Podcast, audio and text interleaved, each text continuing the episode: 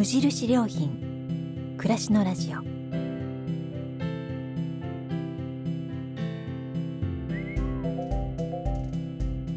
暮らしの良品研究所が今気になっていること。伝えたいことを声でお届けする暮らしのラジオ。読む言葉と聞く言葉ではまた印象が違うもの。語られる言葉からいろいろなことを想像する。そんなひとときをお届けします。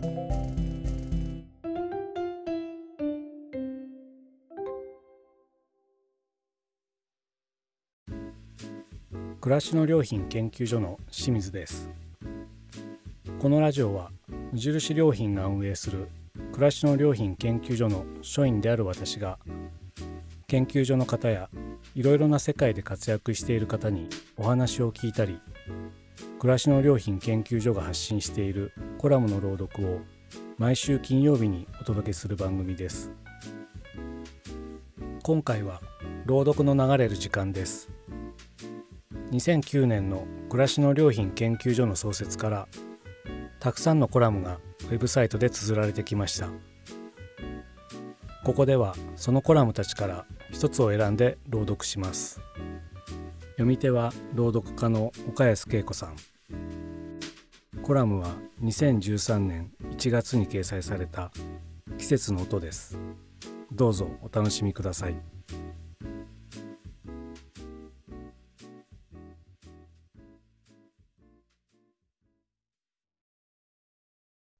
季節の音。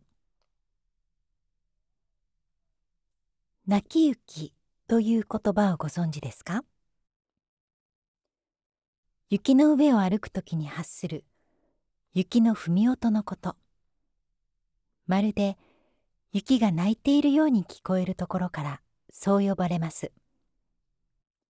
古来日本人は自然との関わりの中でさまざまな音に耳を傾け季節の移ろいを感じ取ってきました。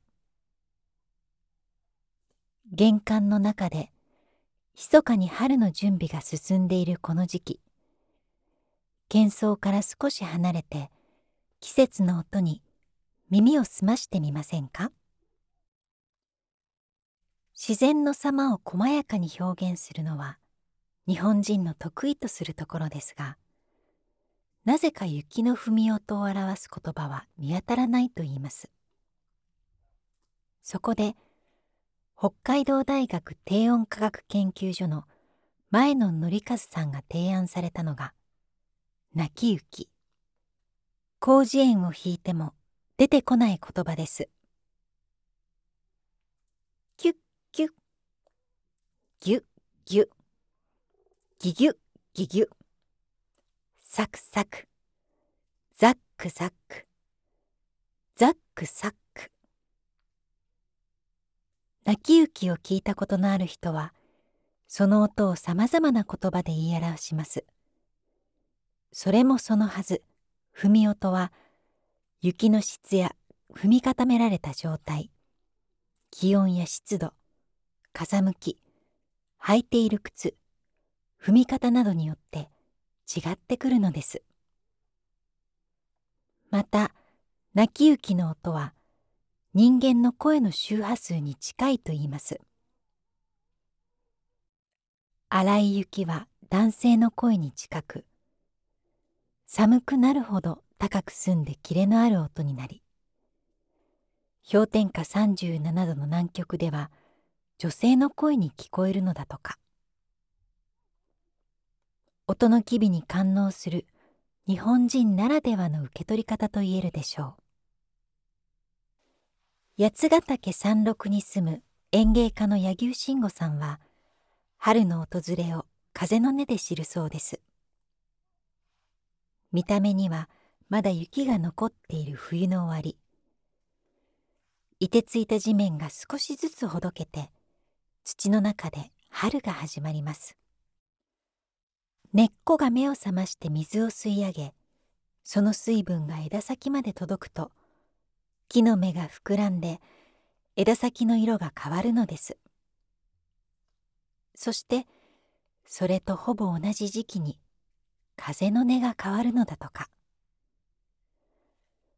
冬場はカラカラと乾いていた風の音がみずみずしくなってざわざわした音に変わってくると言います。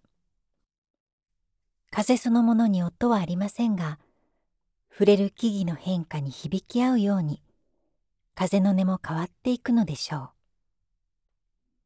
女優中村芽衣子さんのお父さんはユーモア作家として知られる中村正恒さんですがお二人の間にこんなエピソードがあります。芽衣子さんがまだ幼かった頃お父さんは芽衣子さんを小川のそばに連れて行きどんな音で流れているかと尋ねたそうです。春の小川はさらさら行くよという小学唱歌を思い出した芽子さんがさらさらと答えたらお父さんはこう聞き返しました。本当にさらさらと言っているかい？自分の耳で聞いてごらんと。そして芽子さんが本気で耳を澄ませた時小川はさらさらとは聞こえなかったということです。キャンディーズの歌「春一番」にあるように春先の雪解け水は少し勾配のあるところでは川のような水音を立てて坂下へと流れ落ちていきます。その水音は水量や坂の勾配風向き日差しなどによってさまざまチロチロサラサラ。時にはゴボゴボと聞こえる時もあります。その音を自分の耳で聞いた時雪国の人たちは体の底から湧き上がってくる春の喜びを感じたのではないでしょうか。日本人以外のほとんどの民族は虫の音を雑音としか感じないという話を聞いたことがあります。こうした聴覚の違いを切り口に日本人の脳が他の民族の脳と違う点を生理学的に研究したのは東京医科歯科大学の角田忠信教授です。人間の脳は右脳と左脳とに分かれそれぞれ得意分野があることはよく知られています。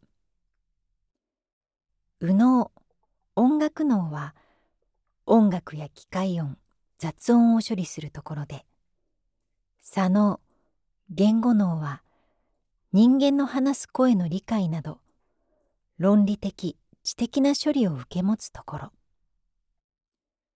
ここまでは世界共通なのですが角田教授の実験で日本人とポリネシア人だけが虫の音を左脳で聞いていることが明らかになりました。虫の音だけでなく動物の鳴き声波風雨の音小川のせせらぎまで日本人は自然音を言語脳で受け止めて聞いているといいます。つまり日本人は人の声と同様に虫の音も声として聞いているのです。生きとし生ける者の声に耳を傾けるこんな姿勢が一木一草にも神が宿るとする日本人古来の自然観につながっていったのかもしれません。自然はさまざまな音を発して語りかけています。意識して耳を澄ましてみるとこれまでは聞こえなかった音や声が聞こえてくるでしょう。自然との共生の第一歩はそんなところから始まるのかもしれません。この冬皆さんはどんな音を耳にされるでしょう？2013年1月9日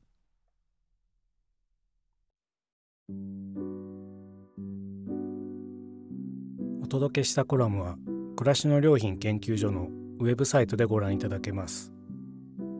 それではまたお会いしましょう。